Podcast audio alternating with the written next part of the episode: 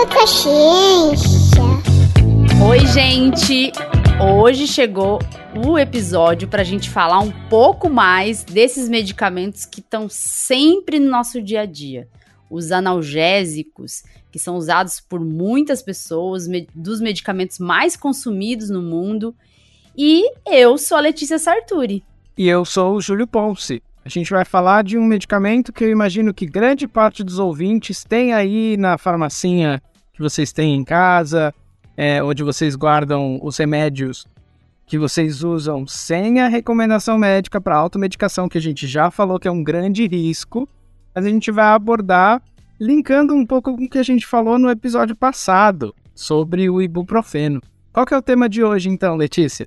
Hoje, então, a gente vai falar dos anti-inflamatórios não esteroidais, AINES, ou podemos falar aí dos analgésicos, anti-inflamatórios. A gente vai acabar falando um pouco também aí de outros analgésicos, só para ilustrar bem a nossa fala.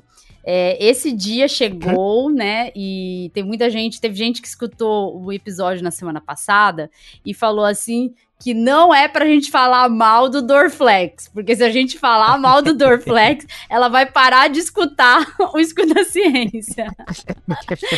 ah, então, assim, não é para falar mal, a gente é farmacêutico, né? E a gente uhum. também tem uma formação científica, né? Para quem está escutando esse episódio pela primeira vez, eu sou mestre em imunologia, sou doutora em biociências e fisiopatologia. O Júlio também tem a formação dele, né, Júlio? E, uhum. e assim, a gente tem uma propriedade para falar dentro do conhecimento que a gente tem. E lógico, estudando, né? Porque é, não vem com essa de é, argumento de autoridade que para nós não cola, não. É. Então, gente, para começar, primeiro vamos entender o que são os anti-inflamatórios não esteroidais, né? O que são os AINES. Essa sigla uhum. AINES, anti-inflamatórios não esteroidais, é uma classe de medicamento que é muito comum no nosso dia a dia, que são usados para tratar dor, mas também para tratar inflamação, para tratar, uhum. tratar febre. Então, os assim. medicamentos mais comuns aí que a gente tem, como a aspirina, né, o ácido acetil salicílico, é, a gente tem também o paracetamol, que também está atuando nesse, nesse mecanismo. O uhum. diclofenaco, uhum. que também é um famosinho no Brasil. É, temos a dipirona. É, temos a dipirona também. Nossa, como, como esquecer da nossa dipirona? no, a dipirona nossa de cada dia. é super difícil de achar fora do, do Brasil, né? Porque é proibida nos Estados Unidos, tem uma regulamentação diferente no exterior pela questão de, de alguns estudos indicarem aí uma associação, alguns efeitos adversos bem raros, né? Mas é, é. é tem é, essa a gente sabe que é uma queridinha do brasileiro, Sim. né? A dipirona. Outra queridinha, né, que chegou para ficar, assim, que há um certo tempo não era tão comum, é o ibuprofeno. E agora uhum. chegou para ficar. E é um problema muito sério, porque o ibuprofeno é um dos mais tomados aí no mundo. E uhum. é, são medicamentos, lógico, que a gente tem uma necessidade de usar quando tem uma dor, quando dá aquela dor de cabeça, ah, vou tomar um remédio para dor, você já pensa no AINE. Ele é super comum. Uhum. Hoje em dia, a gente tem o acesso é, deliberado, assim, e muito livre aos AINES em farmácias, porque a gente não precisa nem falar com um atendente para pedir, para pegar, né, para adquirir um Wine. Eles estão uhum. ali naquelas gôndolas e isso é um problema, porque a gente tem que sempre pensar que a automedicação, mesmo que seja com esse tipo de medicamento, ela pode ser arriscada, mas é, a gente precisa entender um pouco como eles funcionam. Na semana passada a gente já acabou falando um pouco quando falou do ibuprofeno, né, Júlio? Uhum. Vamos então é, esclarecer o... um pouco de maneira geral como que funciona, né?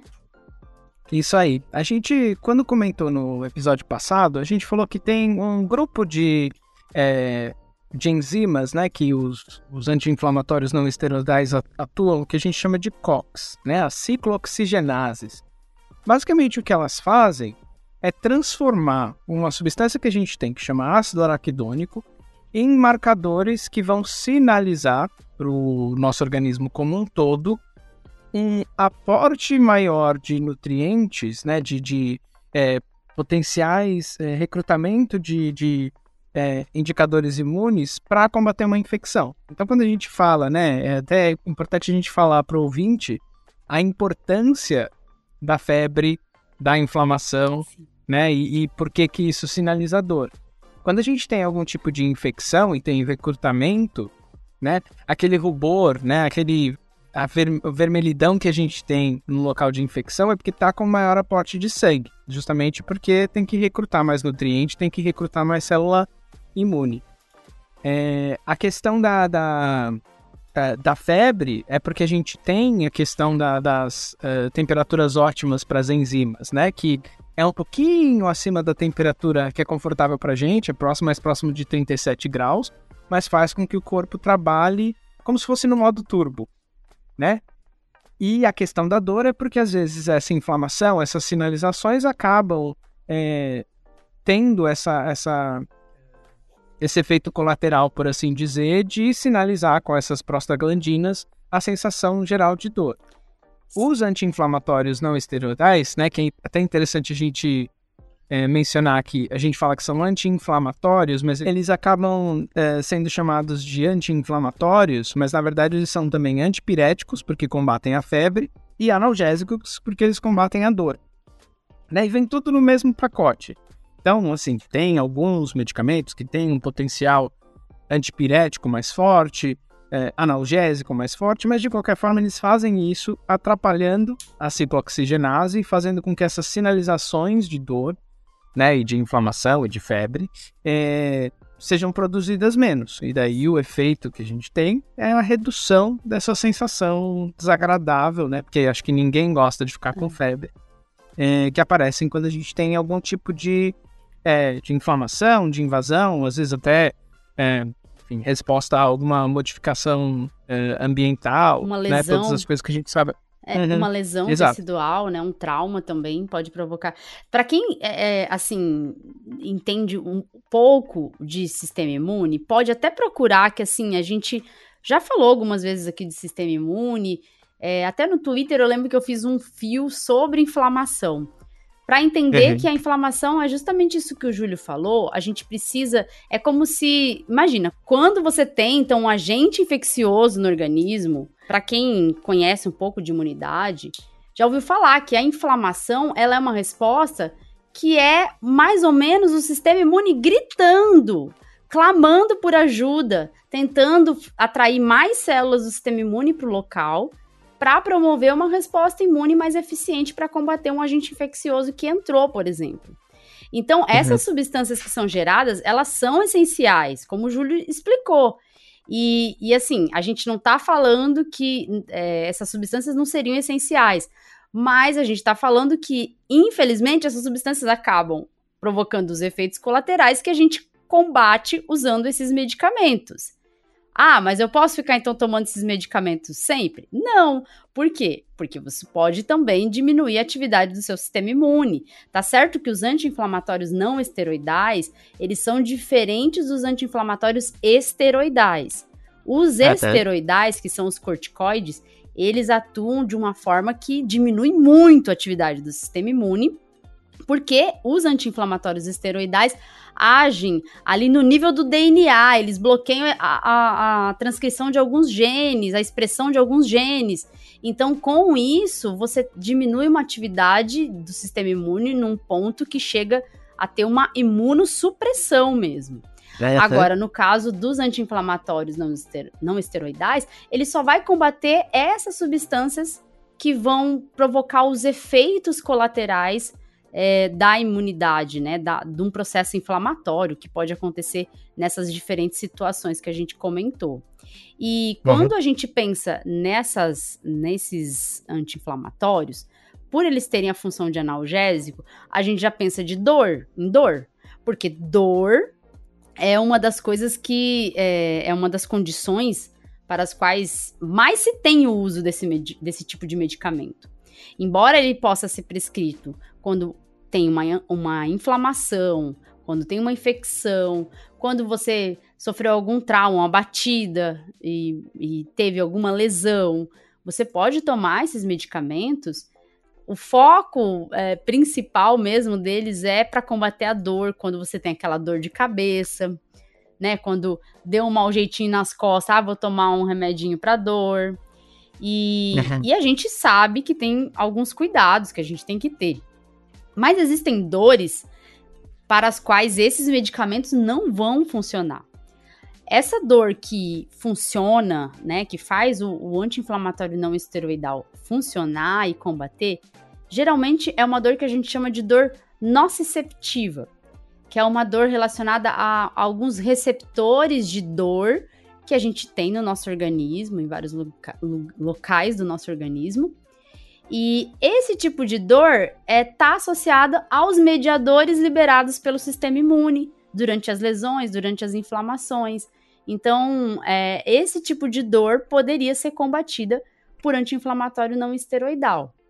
Mas existem outras dores que não têm relação com a liberação desses é, mediadores que são bloqueados pelos AINES.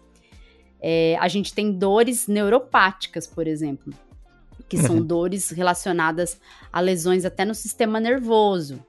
E nesse tipo de dor, esse medicamento não tem um bom efeito. A não ser que essa dor esteja associada a uma inflamação também na região, lógico, o processo inflamatório também vai estar tá envolvendo um, pouco de dor nociceptiva, mas a dor neuropática, é, esse tipo de medicamento não funciona legal para dor neuropática, né, Júlio? Hum. É por isso que é muito importante a gente explicar para o ouvinte que existe essa diferença da origem da dor, porque tem muita gente que quando tem alguma sensação de dor vai buscar esses medicamentos que são vendidos sem a necessidade de prescrição, né? Os MIPs, medicamento isento de prescrição. E tem muita gente que quando não faz efeito, ao invés de fazer o correto, que é procurar ajuda médica, toma uma dose maior. E é, eu estava vendo aqui algumas publicações que foram feitas a, a respeito disso. Uma publicada em 2021, prevalência da automedicação com anti-inflamatórios não esteroidais em uma drogaria de Espírito Santo do Pinhal. Então, bastante é, localizado, né? Não dá para a gente extrapolar para a população brasileira como um todo, mas ele traz bastante referência né, em, em, relação ao Brasil. Sim. E eles falam que uh, os medicamentos né, são os principais agentes de intoxicação, sendo responsável por 26,4% do total de casos registrados e que os hospitais chegam a gastar de 15 a 20% dos recursos para tratar as complicações causadas pela automedicação. Então, é. olha o risco.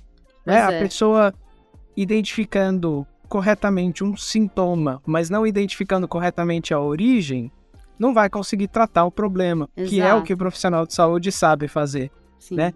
E, e para poder linkar com isso, quando a gente fala da questão da automedicação, porque tem muita gente que pensa, né? Mas peraí, por que, que é um problema eu me automedicar se isso é liberado, né? Se a Anvisa autorizou vender sem, sem prescrição, é porque é uma substância segura, não é? A resposta é sim, ela é segura, desde que você é, use nos casos adequados, com a dose adequada, na frequência adequada.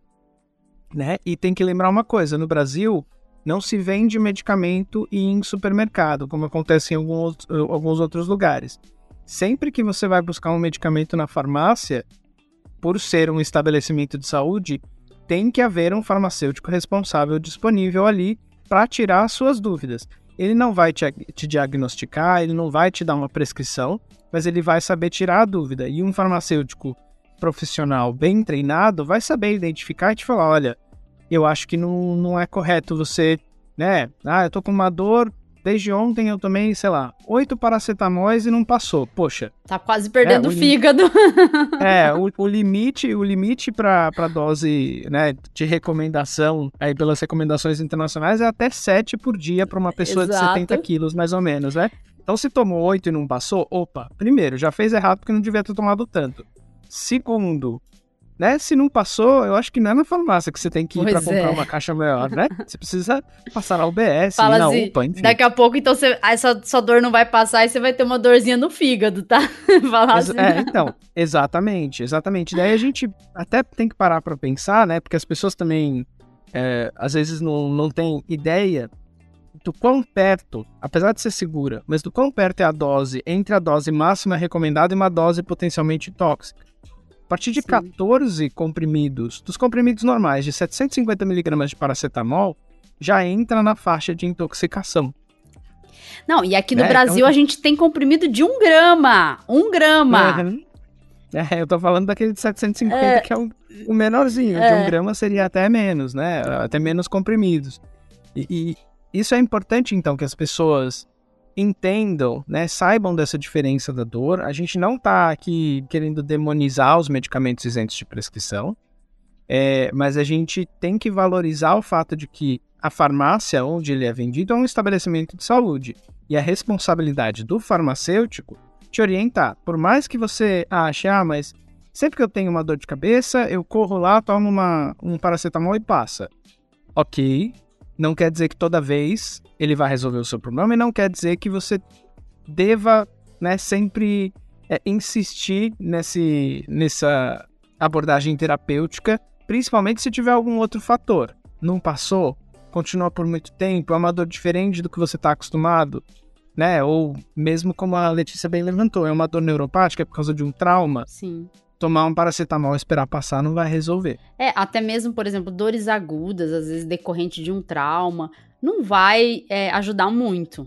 É, é o tipo de Verdade. dor que vai passar com o tempo e, lógico, você pode tomar, ninguém merece ficar sofrendo de dor. A gente não é, é aqui não tá sendo é, nem um pouco sádico, né? Falar assim, olha, Exato. não, é pra sentir dor. Não, não é isso. É, às vezes não vai resolver e não vai adiantar tomar muitos medicamentos. E mesmo eles sendo isentos de prescrição, a gente também tem contraindicações para esses tipos de medicamentos. É, todo Verdade. medicamento pode ter ali uma contraindicação. E quando a gente fala de contraindicação, são algumas pessoas, alguns indivíduos que têm condições que fazem com que eles tenham riscos maiores tomando esse medicamento. Por exemplo, Uhum. os AINES, eles têm que ser evitados por pessoas que têm problemas renais, têm que ser evitados por pessoas que têm problemas cardiovasculares, né? Essas condições é, têm que, têm que se conhecer antes de tomar um medicamento, porque você pode piorar esses problemas quando você toma AINE frequentemente. Tem gente que Uhum. faz um uso muito frequente desse tipo de medicamento. E esse Sim. uso muito frequente não é legal. É, esses medicamentos podem aumentar o risco também, por exemplo, de você ter alguns, alguma gravidade dessas condições que eu falei. Então, por exemplo. Inclusive as, as condições de sangramento e de úlcera, né? que daí, se a gente Também, for úlcera pensar, gástrica, exato. se a gente for pensar no pós-tratamento, né? A pessoa desenvolve úlcera porque tomou um anti-inflamatório não esteroidal sem a recomendação.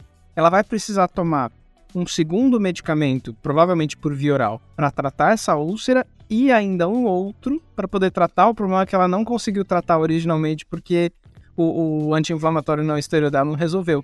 E daí a gente começa uma cascata, uma pirâmide, né, de, de tomar uma coisa para resolver o efeito colateral, né, o efeito adverso de um medicamento que você tomou sem a recomendação, que pode é, rapidamente degringolar para o que a gente chama de polifarmácia, né? A pessoa tem que Exato. tomar, ao invés de uma pílula, tomar cinco, Vários. seis de uma É, vez só. assim, É. isso que até a gente está falando está relacionado ao próprio mecanismo de ação dos AINES.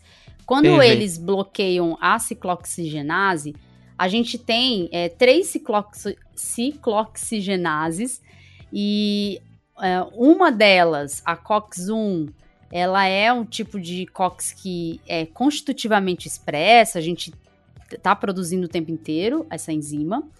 E essa Aham. enzima tem uma atividade de produzir não só mediadores relacionados, tem um pouco de mediador que pode estar funcionando na inflamação, mas o, o principal papel dessa enzima é produzir mediadores importantes para a agregação plaquetária, né, para o processo de coagulação, e também produzir mediadores importantes para produção de muco, a proteção gástrica, né? A proteção do seu estômago. E, uhum. e aí, a COX-2, ela tá mais envolvida na inflamação. A COX-2, ela é a enzima que é expressa quando tem algum tipo de estímulo para a expressão dela, como, por exemplo, um processo inflamatório. E aí, quando ela é expressa, ela funciona fazendo né, a, a, a, conversão aí de ácido araquidônico em mediadores inflamatórios. O problema, então, maior ainda, é porque esses medicamentos, esses AINES que a gente usa, eles bloqueiam é, de maneira não seletiva, né? Eles bloqueiam uhum. COX-1 e COX-2. E aí a gente pode ter lógico, os benefícios lá dados pela, pelo bloqueio da COX-2, que envolve né, a diminuição desses mediadores inflamatórios, mas a gente pode ter ali efeitos colaterais relacionados ao bloqueio da COX-1. Diminuição, uhum. então, da produção de muco, a proteção gástrica, então, fica prejudicada, a gente tem aí problemas relacionados à falta de agregação plaquetária, então problemas de coagulação. Por isso, por exemplo, esses medicamentos não podem ser usados quando você tem dengue, né, uma doença relacionada aí a, a problemas na coagulação. Inclusive, se você toma um anticoagulante, você também não pode tomar esse tipo de medicamento, porque aí você uhum. aumenta a chance de ter sangramentos, por exemplo. Exato. É, você pode ter ainda outros efeitos relacionados a circulação e aí compromete a função renal, você pode ter comprometimento da função cardiovascular, é, tem maior chance de ter infarto do miocárdio, você tem mais chance de ter também o AVC, né, um acidente vascular cerebral. Uhum. Tudo por conta de efeitos colaterais desses medicamentos. Então, o, o problema maior, né, de se tomar não é nem só a contraindicação, mas também os efeitos que já são conhecidos do medicamento. E aí você entra num ciclo vicioso, que às vezes, como o Júlio falou, tem que tratar o problema gerado pelo medicamento. É. E... E, e, a gente não tá falando de um problema pequeno, né, Letícia? Porque as pessoas às vezes acham que a gente tá chovendo, né, no, no fazendo tempestade em um copo d'água. Mas Sim. aqui a questão dos valores, né, de quanto que movimenta as AINs no Brasil são é, cerca de 5 bilhões é, em vendas, é, né, colocando como reais, de, de anti-inflamatórios não esteroidais por ano, incluindo aí aquela classe também, que é importante a gente destacar que tem alguns que precisam de prescrição, né? Os, o, agora eu esqueci os nomes, mas são os que terminam com Ixib, né?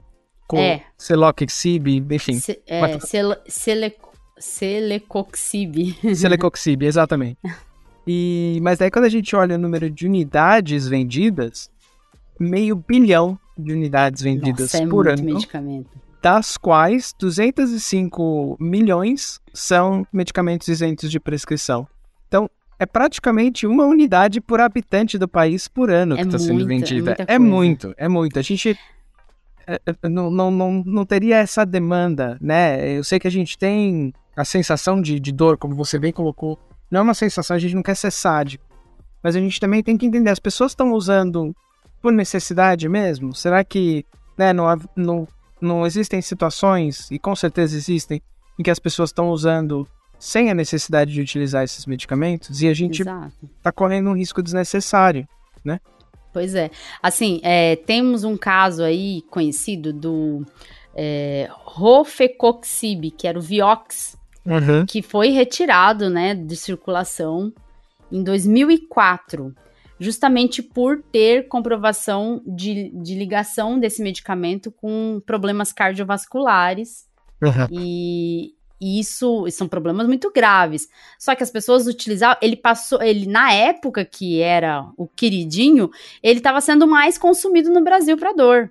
Uhum. Ele, ele inibe, inibe seletivamente a COX-2 e traz esses efeitos é, de associação com doença cardiovascular que também têm sido ligados ao uso de diclofenaco, por exemplo.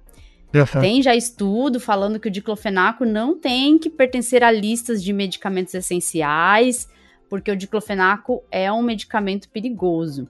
E aí a gente começa, assim, né, é, a se assustar, né? Falar, o que, que eu vou tomar agora? Eu mesmo uhum. tomo diclofenaco, viu? Eu tomo, pra dor, eu tomo o Torcilax, que tem paracetamol, diclofenaco, cafeína e ainda um, um relaxante muscular que eu não lembro qual é agora. Mas, enfim, é porque às vezes tem dores que a gente tem que são tão fortes que a gente precisa de um medicamento que derrube a gente pra gente poder ficar ali só de boa, né? E não tô incentivando o uso de medicamento pra ficar tranquilo, só porque a gente precisa sim quando tem dor, mas tem que rever esse uso frequente, né? O uso frequente uhum. é um problema é o caso do paracetamol, né? Que muita gente usa e é um medicamento que apresenta uma, um risco de toxicidade muito grande, como você estava falando, né, Júlio?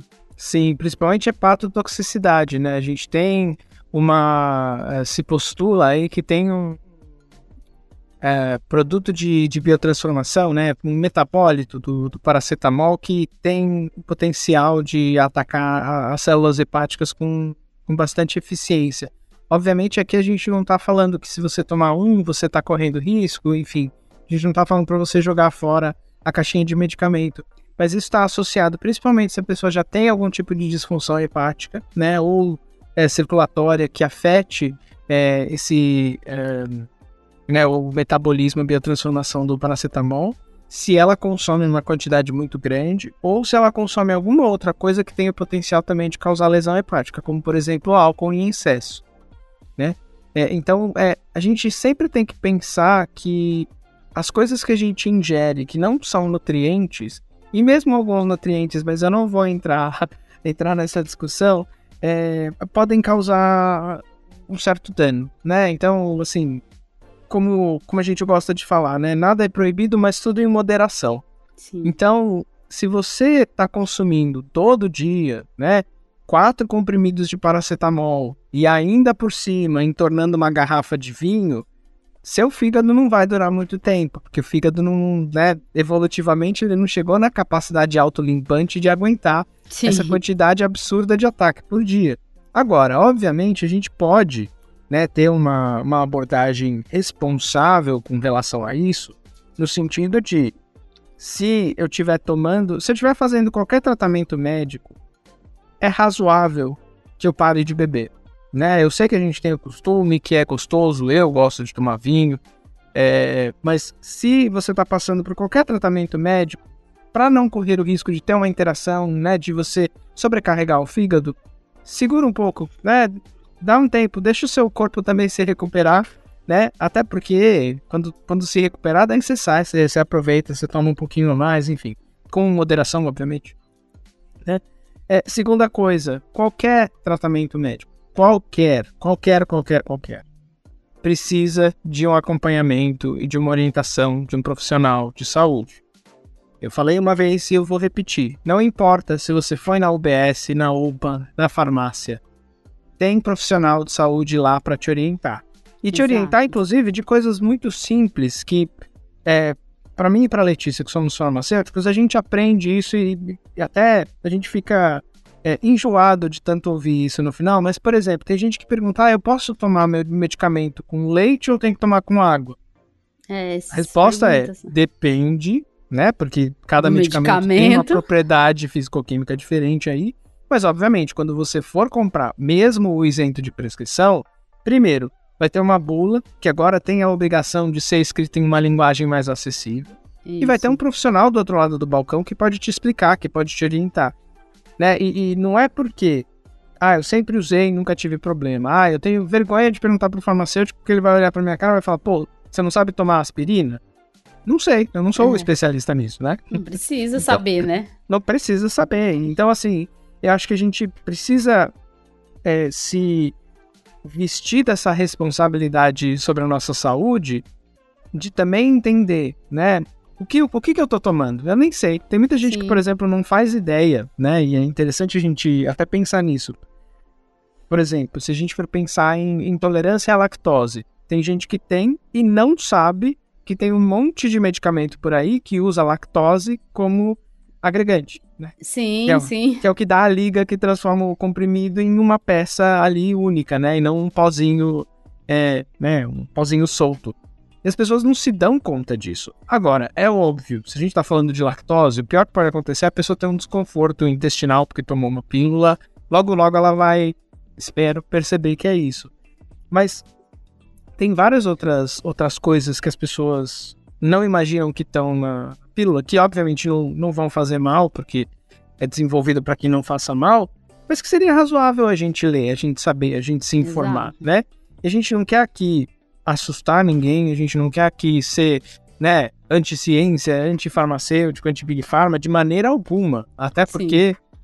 eu falo por mim, eu tenho certeza que a Letícia também já passou por isso, a gente faz a mesma coisa, né? A gente, como profissional de saúde, quando tá com dor de cabeça, pô, vou lá, vou pegar a aspirina, e já aconteceu. Eu tenho um pouco de sensibilidade à lactose, já aconteceu de eu tomar um medicamento, me fazer mal, daí eu fui lá e falei, putz, olha só, quando eu tomar esse aqui, ou eu procuro uma marca que não tenha isso como recipiente, ou então eu tomo junto Sim. já com o meu com a minha pílulazinha de lactase. É, com a lactase. é, já tomo as duas juntas.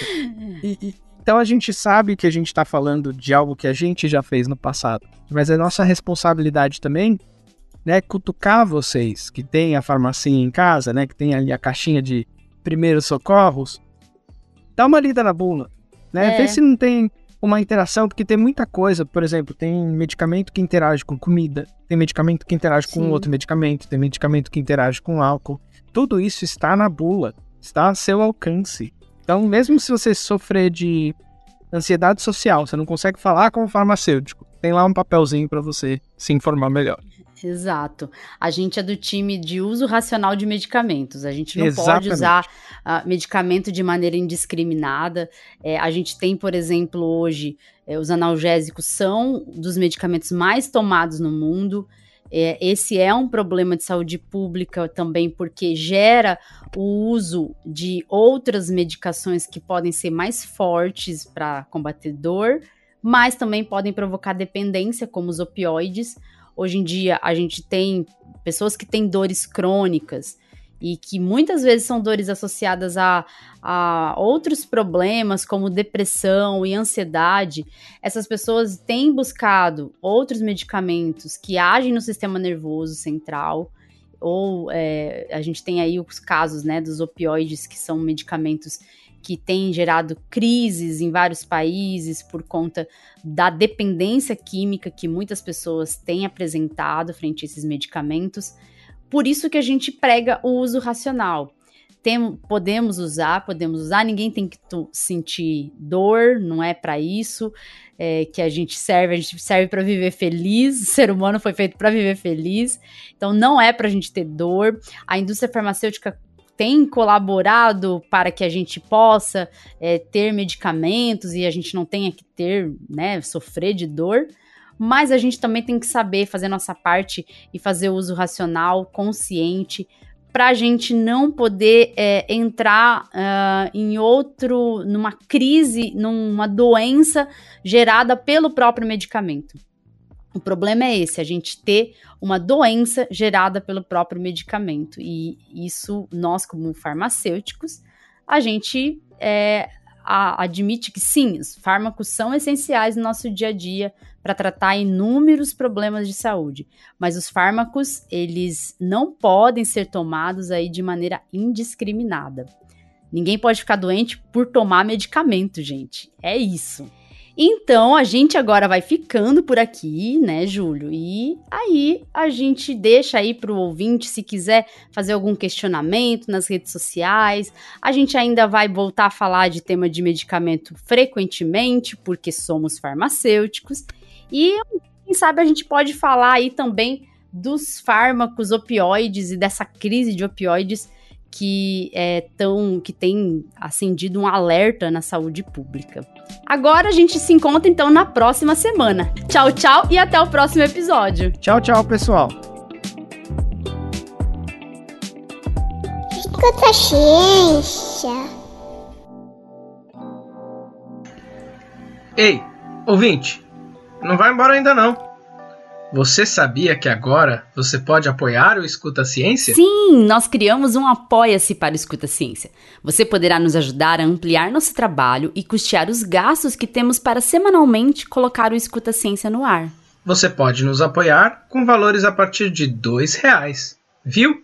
A gente nem tá pedindo muito. E ainda terá recompensas que incluem dar pitacos no podcast, sugerir temas, um grupo exclusivo para apoiadores, episódios exclusivos e até sorteio de brindes com temas científicos. Entra no link do Apoia-se que está na descrição do episódio.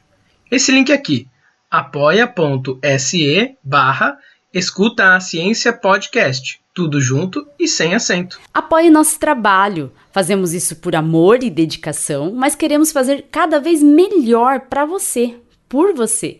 Seu apoio é importante. Se você não puder apoiar com dinheiro, não se preocupe. Nos ajude divulgando o Escuta a Ciência. Obrigada por acreditar que a ciência deve ser escutada.